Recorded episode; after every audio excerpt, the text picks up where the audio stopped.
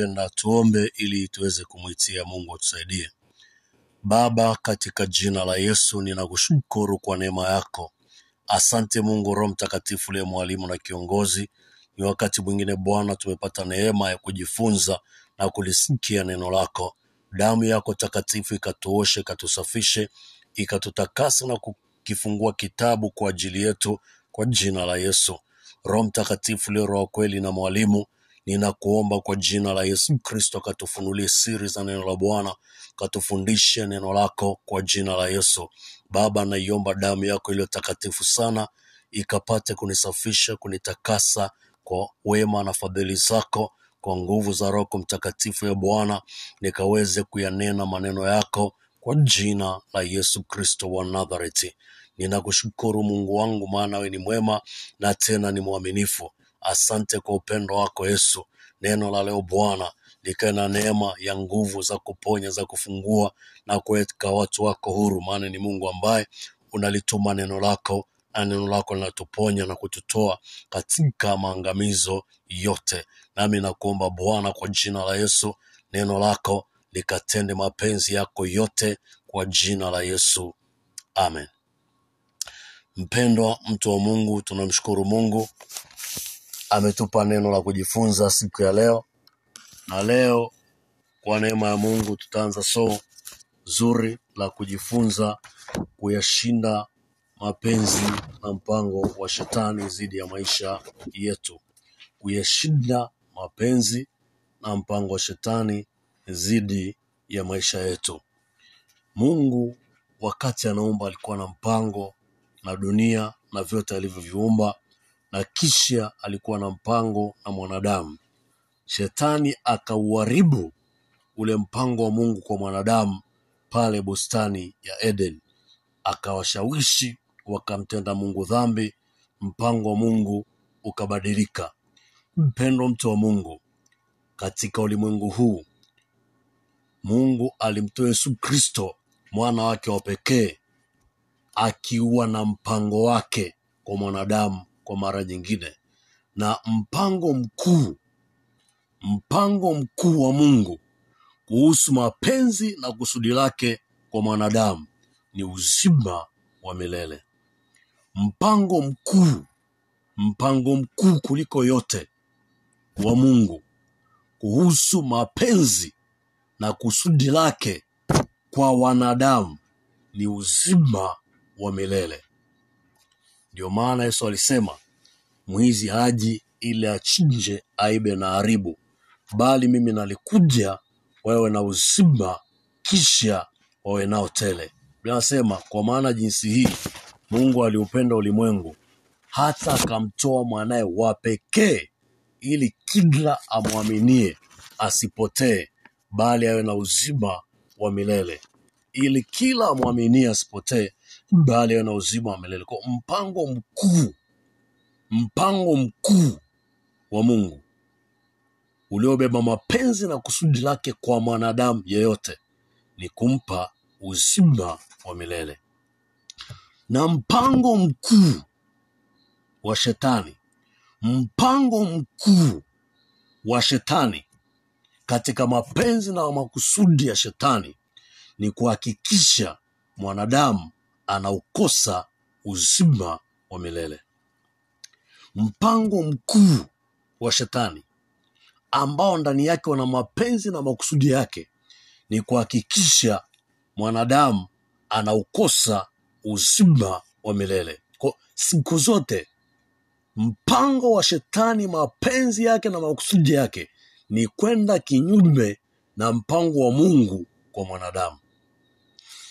Shetani akae chini akabuni vitu, chochote anachokifanya anakifanya kinyume na Mungu kwenye maisha ya mwanadamu.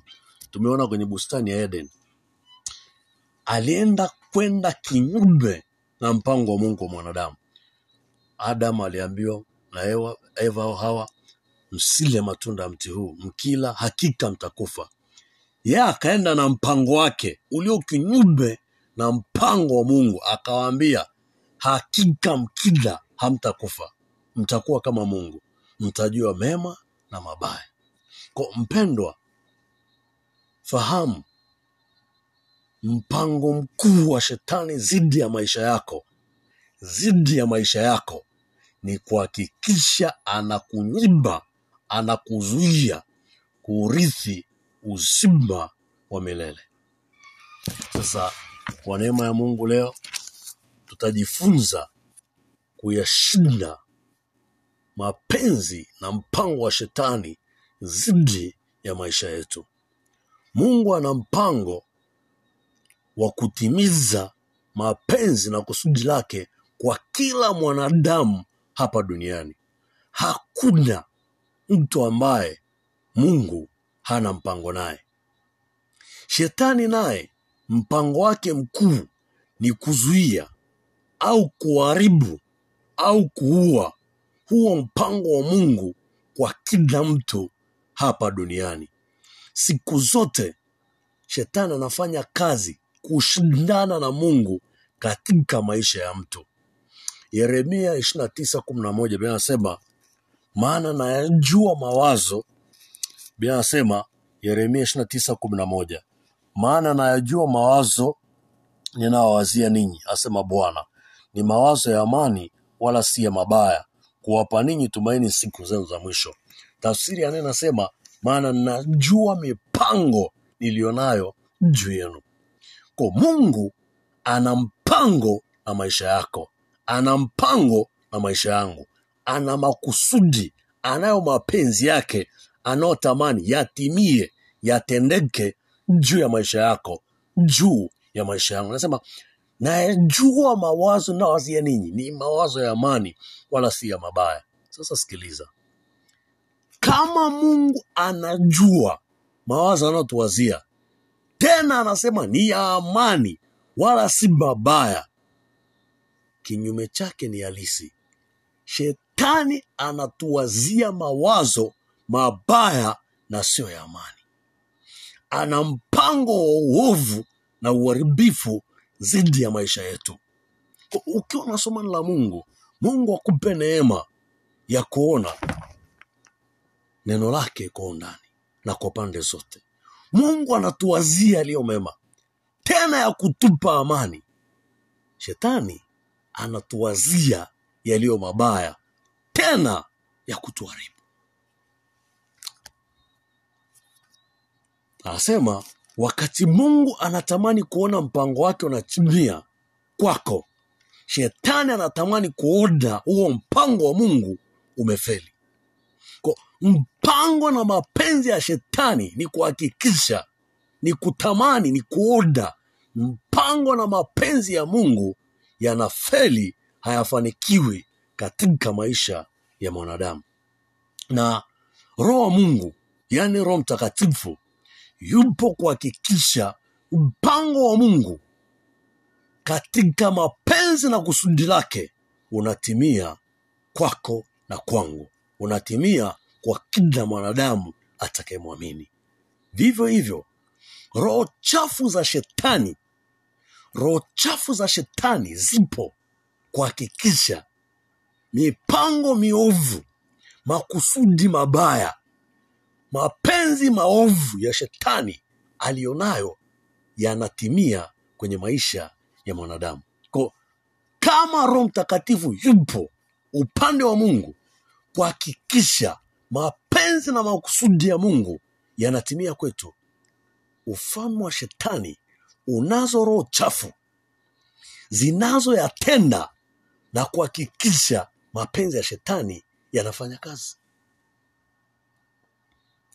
Na ukisoma Wakorinto, Wakorinto wa pili, kitabu cha Wakorinto wa pili, Wakorinto wa pili kumi na moja Wakorinto wa pili kumi na moja utasoma ule mstari wa kumi na tatu mpaka wa kumi na tano inasema maana watu kama hao ni mitume wa uongo, watendao kazi kwa hila, wanaojigeuza wawe mfano wa mitume wa Kristo. Wala si ajabu, maana shetani mwenyewe hujigeuza awe mfano wa malaika wa nuru. Basi si neno kubwa, watumishi wake nao wakajigeuza wawe mfano wa watumishi wa haki, ambao mwisho wao utakuwa sawasawa na kazi yao. Mpendo, sikiliza, shetani atatumia mbinu nyingi, atatumia mikakati mingi kukwamisha kusudi, mapenzi na mpango wa Mungu juu ya maisha yako. Akishindwa kuzuia, ataharibu. Nasema hujigeuza afanana na malaika ya nuru. Ndio maana kwanza nimeona maono, nimeona ndoto, nimesikia sauti, mtumishi alitoa unabii juu ya maisha yangu. Sikiliza, sio kila ndoto, sio kila maono, sio kila sauti inatoka kwa Roho Mtakatifu, inatoka kwa Mungu. Haijalishi inaonekana katika uzuri kwa kiwango kipi. Ndio maana Biblia ikasema zijaribuni hizo roho, mjue kama zimetokana na Mungu. Zijaribuni. ko shetani inayojigeuza ndio maana utasikia watu nili, niliona maono, niliota ndoto, nilisikia sauti ikiniambia, na anaenda kwenye kile alichoona ndoto, anaenda kufanya kile alichoona maono, anaenda kufanya kile alichosikia sauti, na kinaenda kwenye uharibifu na kinampeleka kubaya. Sikiliza, shetani alitumia mbinu hila, besa hatukosi kuzijua hila za Ibilisi. Sio nani amekuambia nini, Mungu Roho Mtakatifu anasemaje, na umthibitishe, na umthibitishe. Wakati mwingine ni wewe mwenyewe unaweza ukawa unaamini kitu fulani, unakisimamia kitu fulani, lakini kimsingi kabisa huko nje ya mpango na kusudi la Mungu, na umetembea kwenye kusudi na mpango wa Shetani. Mungu akusaidie na Mungu anisaidie. Mungu alisaidie kanisa tuweze kuzijua hila za Shetani, tuweze kujua mpango wa Shetani ambao wakati mwingine bila sema watumishi wake nao hujigeuza wafanane na mitume wa Kristo. Wako watu wengi walitabiriwa ndoa na wakafunga ndoa, lakini zilivunjika. Wengine wakaingia kwenye mateso na magumu, walitabiriwa kazi fulani, wakaenda wakakutana na matatizo makubwa, walitabiriwa kwenda biashara, wakaanguka na wakapoteza mitaji, walitabiriwa huduma na utumishi, wakaenda na wakapotea, na huduma na utumishi ukafa.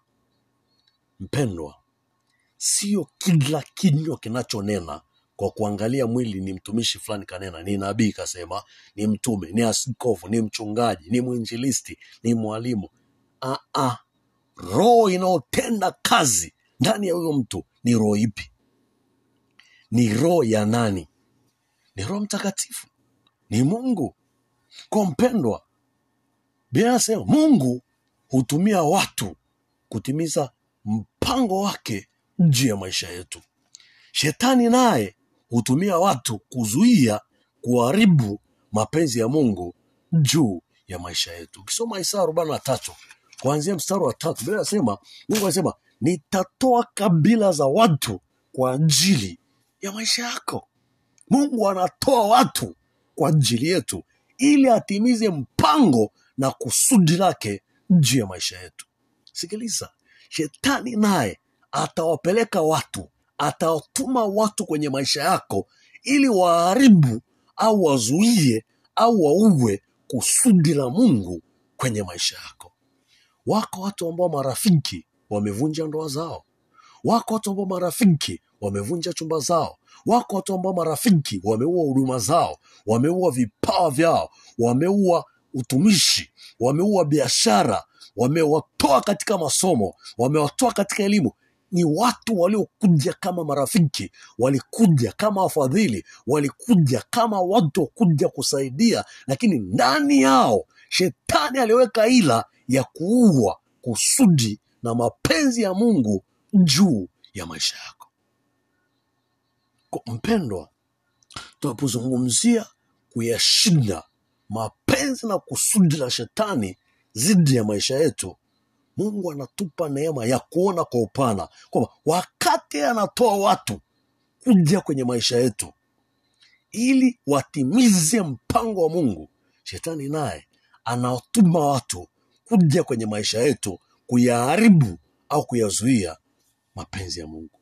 Chunguza maisha yako, ni wapi ulipotaka kwenda, ni wapi ulipokuwa katika kusudi la Mungu, na sasa uko wapi? Angalia ni akina nani waliokuja kwenye maisha yako wakakuharibia, wakakutoa katika huo mpango. Na hapo usiangalie sura, usiangalie cheo.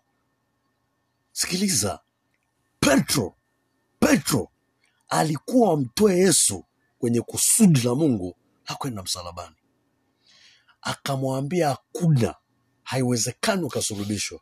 Yesu akamwambia toka mbele yangu Shetani, unayawaza ya wanadamu na sio ya Mungu. Kilichokuwa kinazungumza muda ule kwenye roho ya Petro, Shetani alitumia kinywa cha Petro.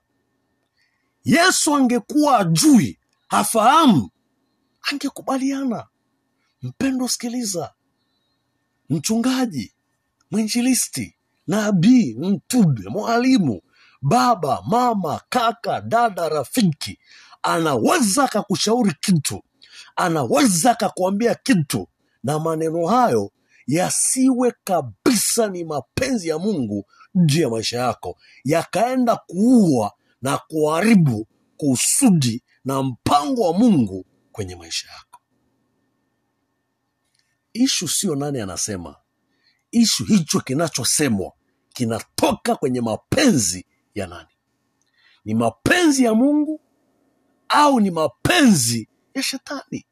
Sababu mapenzi ya shetani, mpango mkuu wa shetani ni kupinga na kuzuia au kuharibu kusudi na mpango wa Mungu katika maisha ya mtu.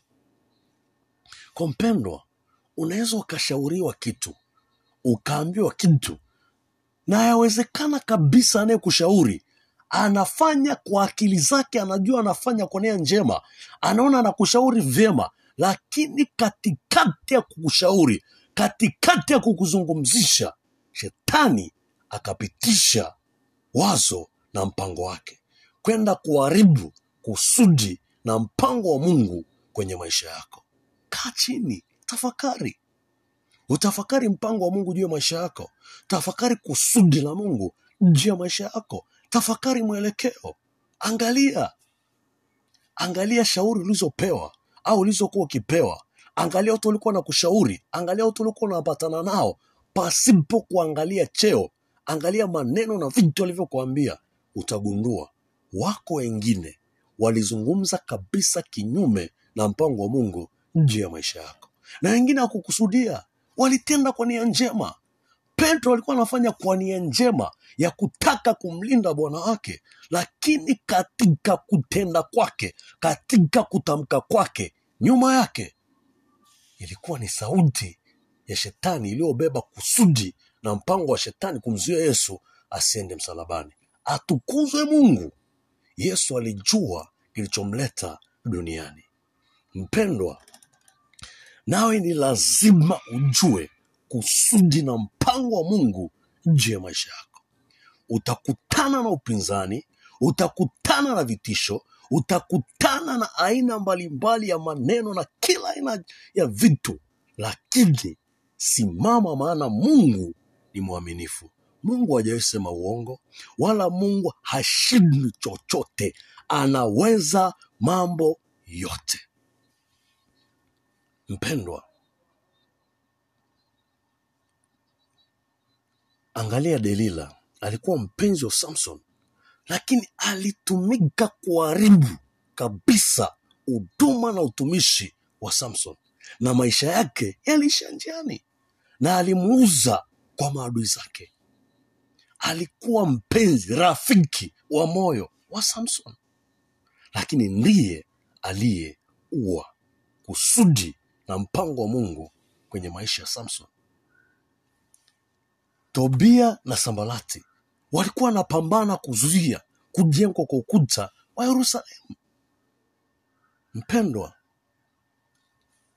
shetani naye hutumia watu kuyazuia mapenzi ya Mungu na mpango wa Mungu juu ya maisha yetu. Kwa toa akili yako kwenye kwanza kutafuta mapepo mapaka sijui madudedude gani ya kutishatisha mandoto mabaya mabaya ukahisi ndio shetani peke yake hutumia. No, no, no, no. hapana. Wakati mwingine atatuma watu wa karibu kabisa hata ambao hukutegemea. Kikubwa omba mungu akusaidie. Afungue macho yako ya roho na masikio yako yaweze kudetect hii sauti. Sio sauti ya kristo. Huu ushauri sio ushauri wa kristo. Na wala usigombane naye. Umeshajua kwamba mm, mm, hapa hakuna mungu. Hii sauti sio mungu. Huu ushauri sio wa mungu. Mpendwa acha kuweka akili yako tu kwa wachawi waganga na washirikina ndio watakaosimama na kutumiwa na shetani peke yao kuliharibu kusudi au mpango wa mungu kuharibu ndoa yako kuharibu kazi kuharibu mahusiano yako kuharibu biashara ofisi huduma utumishi au masomo yako. Hapana. Wakati mwingine na mara nyingi na mara nyingi shetani anapenda kujificha asionekane. Na mara nyingi atatumia watu ambao anajua unawaamini unawategemea chunguza maisha yako. Chunguza maisha yako. Mambo magumu na mazito yalisababishwa na watu wa aina gani? Wengi ni watu wa karibu watu unawaamini watu unawapenda mpendwa biblia inasema hatukosi kuzijua hila za ibilisi.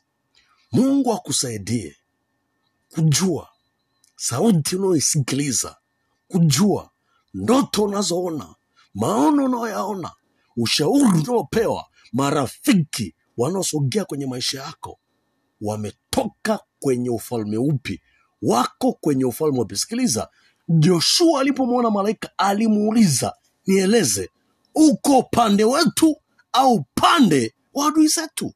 Uko upande upi?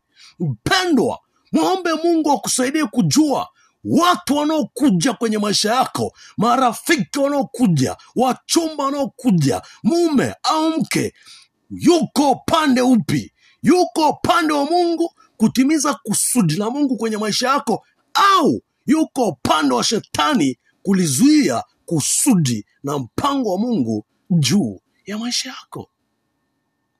Mtumishi mmoja wa mungu aliongea maneno ni kama yanachekesha ila yanaumiza yanauma sema kuna watu walikuwa na huduma kubwa. Kuna watu walikuwa na karama kubwa. Kuna watu mungu alikuwa anatumia sana. Baada ya kuoa na kuolewa huduma zikafa. Karama zikafa. Wamebaki na huduma ya kuombea chakula. Yaani katika huduma zote walizokuwa nazo iliyobaki ni sala ya kuombea chakula. Ni jambo la kuumiza na kusikitisha. Nini kimetokea? Kama hizo ndoa kama hayo mahusiano yalikuwa na mpango wa mungu kwenye maisha yao cha kwanza na kikubwa sio kuua huduma ni kuzikuza na kuzifanya zisae, zizae sana. Ah, unajua ukioa unajua ukiolewa majukumu yanaongezeka. Sikiliza aliyeanzisha ndoa ni mungu. Anayafahamu unaojitetea kwayo. Anafahamu yanayotetewa anajua majukumu ya ndoa na familia kazi biashara ofisi chochote hayawezi kamwe kuua huduma na utumishi aliyokupa mungu. Haiwezekani. Na ndio maana yesu akasema utafuteni kwanza ufalme wake na haki yake na hayo mengine yote mtazidishiwa. Mtu wa mungu uwe macho funguka uwe macho. Mungu akusaidie kujua wanaokuja kwenye maisha yako. Iwe ni marafiki iwe ni mchumba iwe ni mke ni mume iwe ni watu wanaozungumza juu ya maisha yako wanaokushauri juu ya maisha yako. Ndoto unazoota maono unayoona sauti unaosikia mungu akusaidie kujua inatoka upande upi inatoka wapi wanasimama upande wa nani. Sikiliza yuda alikuwa kwenye huduma ya yesu ila alitumiwa na shetani. Ni nani yuko kwenye maisha yako? Ni akina nani wako kwenye kundi la maisha yako? Lakini lakini wanatumiwa na shetani kinyume na mapenzi na mpango wa mungu juu ya maisha yako. Ni akina nani? Mi sijui wanajua kama ujui mungu anajua. Biblia anasema mungu anasema niite nami nitakuitikia nami nitakuonyesha nitakuonyesha nitakuonyesha mambo makubwa magumu usiyojua. Yako mambo yanayofanyika ambao huyajui siyajui. Na mengine ni makubwa ni magumu ni mipango miovu mibaya inapangwa na upande wa giza zidi ya maisha yetu zidi ya maisha yako. Hujui sijui lakini mungu anajua. Tukimwita atatuepusha atatusaidia isaa hamsini na nne kumi na tano anasema tazama yamkini watakusanyana, lakini si kwa shauri langu. Watu wowote watakaokusanyana juu yako, kinyume chako, wataanguka kwa ajili yako. Mpendwa, mpendwa mtu wa Mungu, shetani yuko kazini kuyapinga mapenzi na mpango wa Mungu kwenye maisha yako, na atatumia watu. Usikariri tu kutumia wachawi waganga na washirikina usikariri tu kutumia mapepo. Atatumia watu. Na yamkini watu wa karibu sana. Na wengine hata kwenye familia kwenye grupu letu kwenye kundi letu. Na hata kwenye vikundi mbalimbali. Vio vya kanisa au nje ya kanisa na hata ofisini. Atawatumia. Saa ingine kwa kutamka kauli tu. Saa ingine kwa kufanya kitu tu ili yaharibu mpango na kusudi la mungu kwenye maisha yenu au kwenye maisha yako. Na akishindwa akishindwa kutumia watu atamfanya moja wenu kuwa mateka ampeleke katika mazingira ambayo yataharibu kusudi la mungu kwe, ama kuvunja ndoa au kuvunja mahusiano au kuharibu biashara kuvunja ushirika wa biashara au kutoka pale alipokuwa palipokuwa na mapenzi ya mungu. Tutaona Biblia inasemaje. Chochote kinaweza kutumika iwe kazi ndoa familia biashara. Ndio maana Biblia akasema msifungwe nira sawasawa na watu wasioamini. Kwa kuwa kristo nuru na giza havikai pamoja. Shetani akitaka kuharibu kusudi na mpango wa mungu au kuzuia kwenye maisha ya mtu ataleta watu ambao watakufunga nira kwenye mambo fulani fulani katika maisha yako na ya kwao. Mnaona kama mnafanana kama mko sawa lakini kimsingi anakuharibia anayaharibu maisha yako analiharibu kusudi na mpango wa mungu juu ya maisha yako. Ukisoma wakorinto wa pili sita kuanzia mstari wa kumi na nne ndio anazungumzia. Kwa kuna muda shetani atainua watu ili waje kwenye maisha yako wafanye vitu ambavyo vitayaharibu maisha yako. Bila sema wala msimpe bilisi nafasi. Kwa siku zote atatafuta nafasi iwe kwenye ndoa iwe kwenye kazi kwenye biashara kwenye huduma kwenye utumishi kwenye mahusiano kwenye uchumba kwenye fedha chochote. Atatafuta nafasi ili aharibu ili aharibu kusudi la mungu kwenye maisha yenu au kwenye maisha yako au kulizuia kabisa. Ukisoma ayubu ayubu mlango wa kwanza shetani alituma watu kwenda kupiga kuua na kuteka mali za ayubu. Alituma upepo alishusha moto. Mpendwa anaweza akatumia chochote. Anaweza akamtumia yeyote ili azuie kusudi na mapenzi ya mungu kwenye maisha yako au ayaharibu maisha yako. Angalia waliwaingiza watu kwenye ulevi kwenye uzinzi kwenye uasharati kwenye zinaa kwenye mambo mabovu. Ni marafiki. Watu wa karibu kwenda kuyafanya mapenzi ya nani? Ya shetani. Aliyewatuma nani? Shetani. Wengine wanatumwa wajui. Tufungue kitabu cha timotheo. Timotheo wa pili. Timoth, timotheo.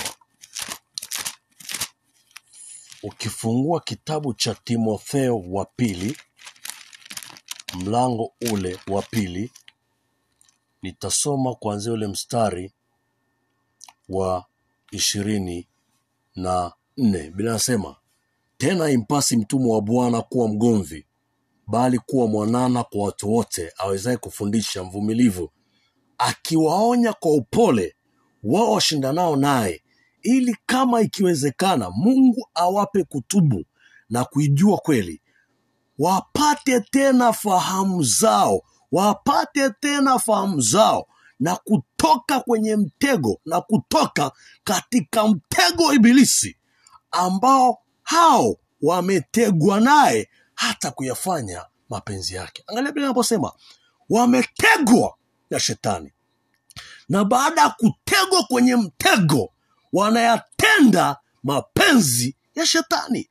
Na mapenzi ya shetani ni kufanya kinyume na mapenzi ya mungu. Kwa mpendwa mtu yote ambaye fikra zake fahamu zake zimetegwa na shetani akija kwenye maisha yako akikushauri akitamka kitu kwenye maisha yako anafanya yaliyo mapenzi ya shetani. Abo ni kinyume na mungu ni kinyume na mapenzi ya mungu juu yako. Sasa mwingine ni mtu kama ye mwenyewe mwenyewe kama ye mwenyewe anatenda dhambi shetani anamfunga fahamu zake anamwingiza kwenye mtego anaanza kuyatenda mapenzi ya shetani. Gafla unashangaa mtu kabadilika. Gafla ameanza kufanya vitu havieleweki. Nini kimetokea? Shida nini? Fahamu zake zimefungwa. Ametegwa ameingia kwenye mtego wa ibilisi na anaanza kuyafanya mapenzi ya shetani mpendo ndio maana biblia katika wakorinto ukisoma wakorinto wa pili wakorinto wa pili wakorinto wa pili kitabu cha wakorinto wa pili mlango ule wa kumi. Wakorinto wa pili mlango wa kumi tasoma mstari wa nne. Bila nasema maana silaha za vita vyetu si za mwili bali zina uwezo katika mungu.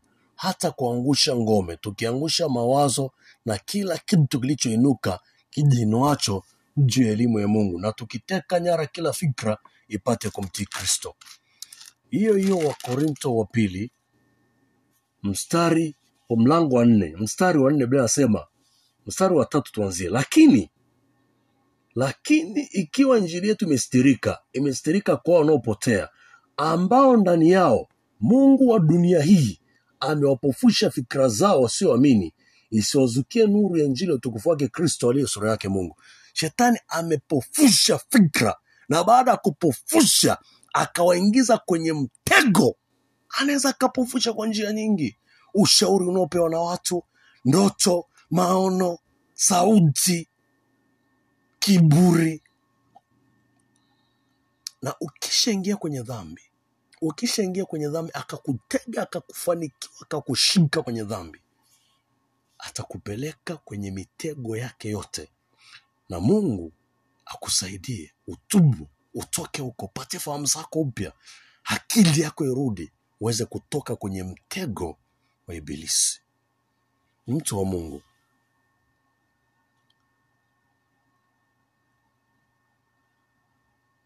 Tunawezaje sasa kushinda ni vitu gani vinaweza vikatusaidia kuyashinda mapenzi na kusudi la shetani dhidi ya maisha yetu? Na tumeona anatafuta kuyaharibu mapenzi ya mungu. Tutamshindaje? Kitabu cha ufunuo.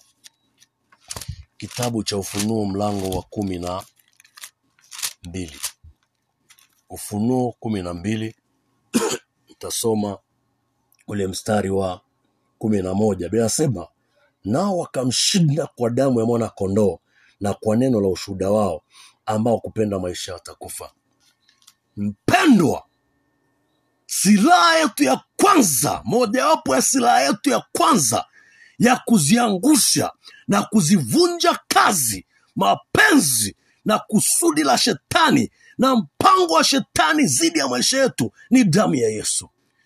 Iko nguvu kwenye damu ya yesu yenye uwezo wa kuharibu yenye uwezo wa kuvunja yenye uwezo wa kuzuia yenye uwezo wa kufuta kabisa kila hila za shetani kila sauti kila maneno kila aina ushauri chochote ambacho shetani taka kufanya kwenye maisha yetu iko damu ya yesu yenye uwezo wa kutupa ushindi juu yake.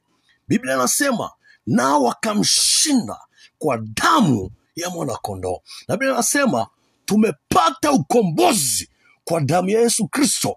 Kwa mpendwa na damu ya yesu ikatutoa chini ya ufalme wa giza chini ya nguvu za giza. Kwa, kwa damu ya yesu tunapata nguvu ya kumshinda shetani. Tunapata nguvu ya kushinda hila zake. Sa unafanyaje? Sababu silaha tu siokuwa nayo unaitumiaje?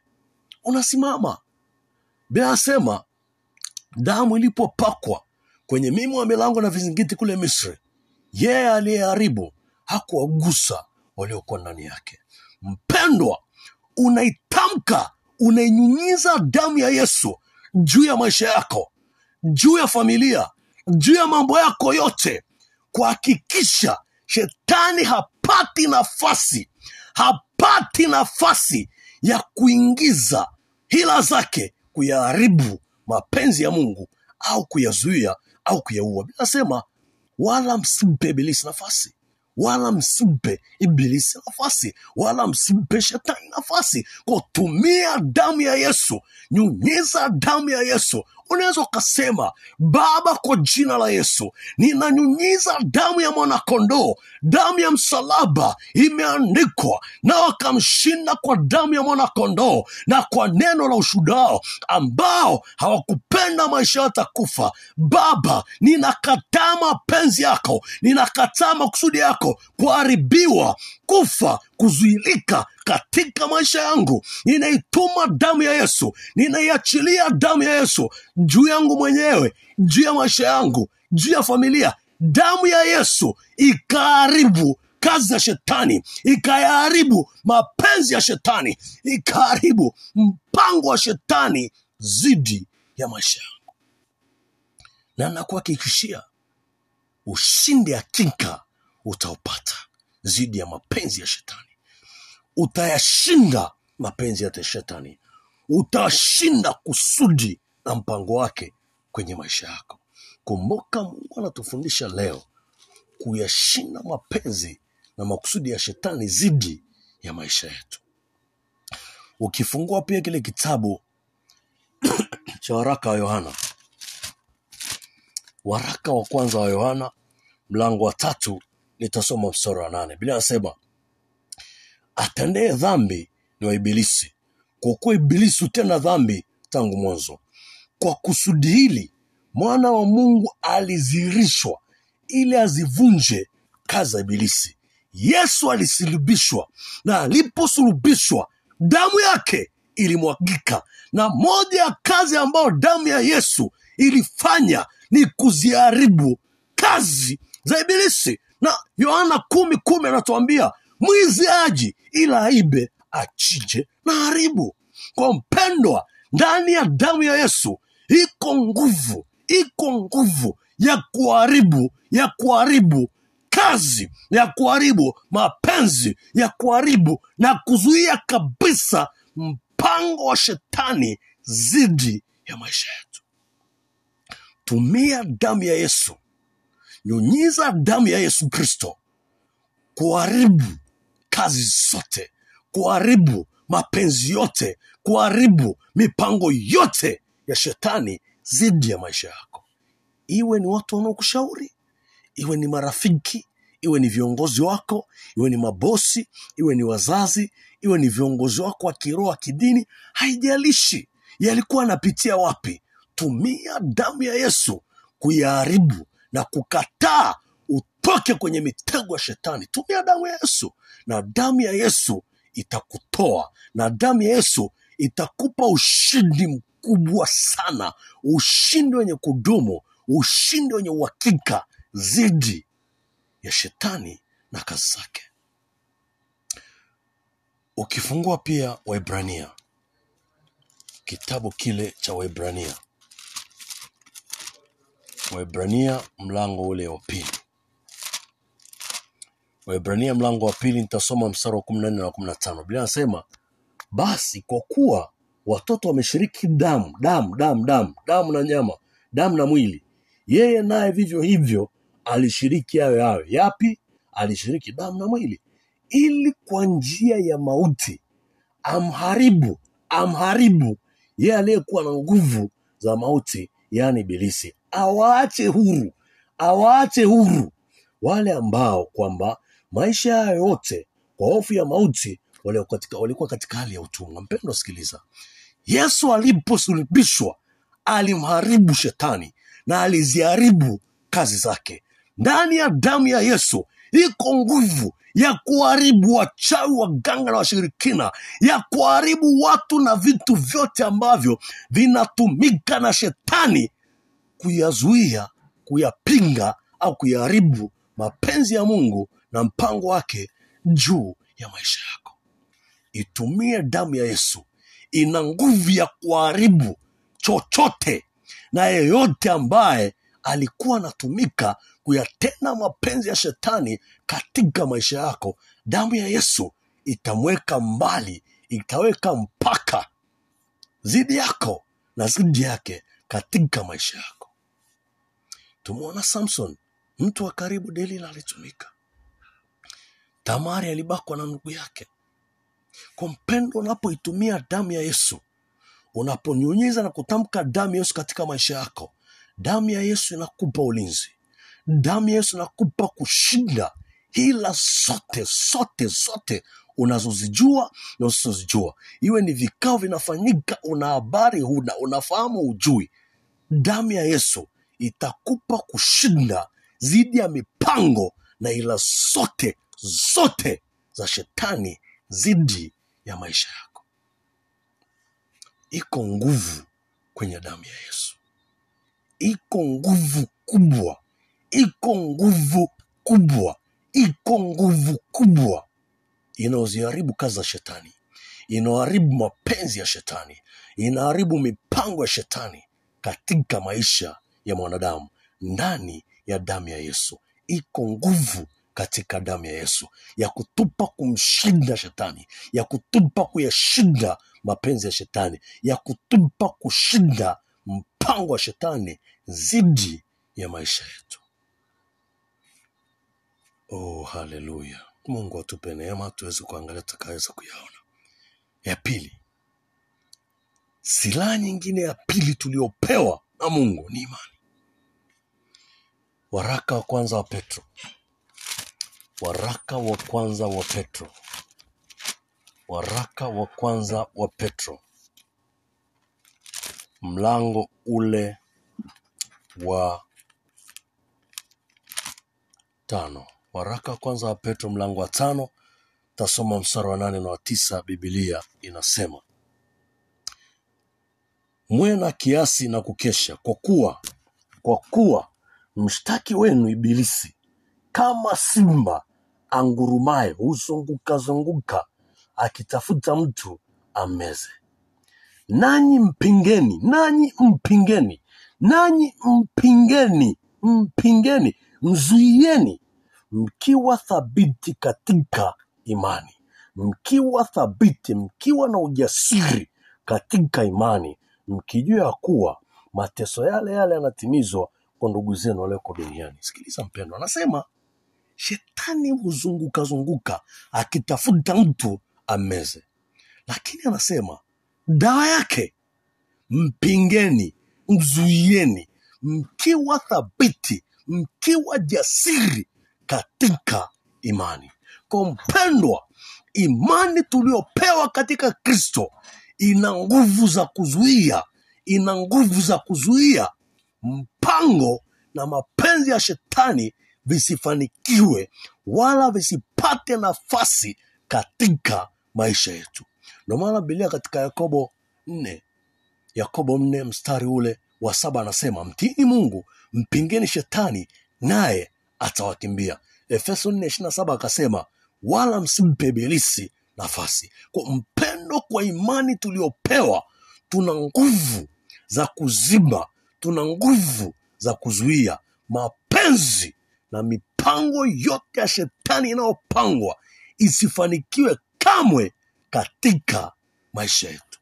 Haijalishi atatumia mbinu ipi, haijalishi atatumia ila ipi, tuna nguvu ya imani za kuziba na kuzuia mipango yake.